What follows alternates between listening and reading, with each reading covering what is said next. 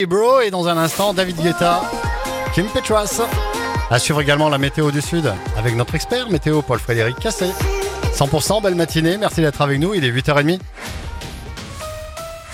L'actu en Bigorre et dans le Béarn, c'est avec Pauline Chalère. Bonjour Pauline. Bonjour Fred, bonjour à tous. Une vigilance orange pour avalanches activée sur les Pyrénées-Atlantiques. Des avalanches qui peuvent toucher les routes de montagne, dans les couloirs habituels et parfois des infrastructures de stations de ski. Le risque d'avalanche qui est fort hein, d'un niveau 4 sur 5 sur les massifs basques, à Sposo, mais aussi en Haute-Bigorre, côté 65, pourtant en vigilance jaune. Le risque d'avalanche euh, qui est intensifié par des fortes rafales de vent. Le vent du nord qui doit s'intensifier dans les prochaines heures pour atteindre des rafales à 100 voire 150 km par heure en cours de journée sur les crêtes. Alors soyez extrêmement vigilants si vous allez profiter des pistes de ski. Les pistes de ski justement euh, qui ouvrent compte-gouttes après les récentes chutes de neige qui s'observent depuis hier. Valouron par exemple ouvre le haut de sa station aujourd'hui. Otacan ouvre aussi des mardi son espace débutant et son espace nordique, puis le reste du domaine, de manière progressive si la neige le permet. Le Val d'Azin, le Pont d'Espagne ou encore Nistos devraient aussi rouvrir leur domaine skiable. La suite du journal, Pauline Chalère. Avec ces enquêtes ouvertes pour des agressions sexuelles présumées au collège catholique des apprentis d'Auteuil à Pau, l'agresseur présumé est resté dans le collège Saint-Bernadette et un an plus tard, il aurait recommencé et c'est cette fois-ci qu'il aurait alors été renvoyé. On en parle plus en détail tout à l'heure à 9h. Un Béarnais a perdu la vie dans un accident de la route au Pays Basque. C'était samedi soir peu après 22h sur la 63 à hauteur de Cibourg. Une voiture a violemment percuté la glissière de sécurité. Le conducteur, 25 5 ans est décédé. Le jeune homme originaire de Pau vivait à Carrez-Cassaber.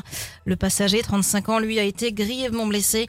Un appel à témoins a d'ailleurs été lancé par la police après ce dramatique accident. Devant le tribunal de Tarbes, après une course-poursuite entre Sous et Ibos, c'était jeudi dernier, un jeune homme de 26 ans a refusé de se soumettre à un contrôle routier et a pris la fuite. Il a finalement été interpellé.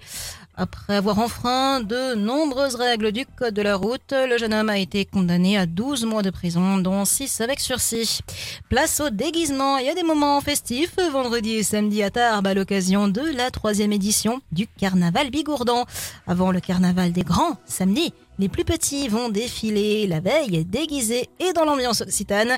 Parmi les établissements attendus, le collège Paul-Éluard de Tarbes avec 130 élèves qui se préparent depuis des mois, notamment avec leur professeur d'occitan Marianne Santana qui nous en dit plus. Dès la rentrée, je leur ai dit que ça serait notre projet phare. Avec l'appui de mes collègues, nous avons des équipes pédagogiques. Ce projet a été présenté par les profs de PS, notamment pour le travail sur les sauts et les danses gasconnes. Ensuite, euh, ma collègue de musique les a fait répéter trois chants choisis pour le défilé. En cours d'occitan, nous avons travaillé sur la langue, la confection de la boîte à chépic et les chépics, qui sont les petits soucis qui partiront euh, dans la boîte et qui sera brûlée. Cette boîte qui a circulé dans tout le collège également.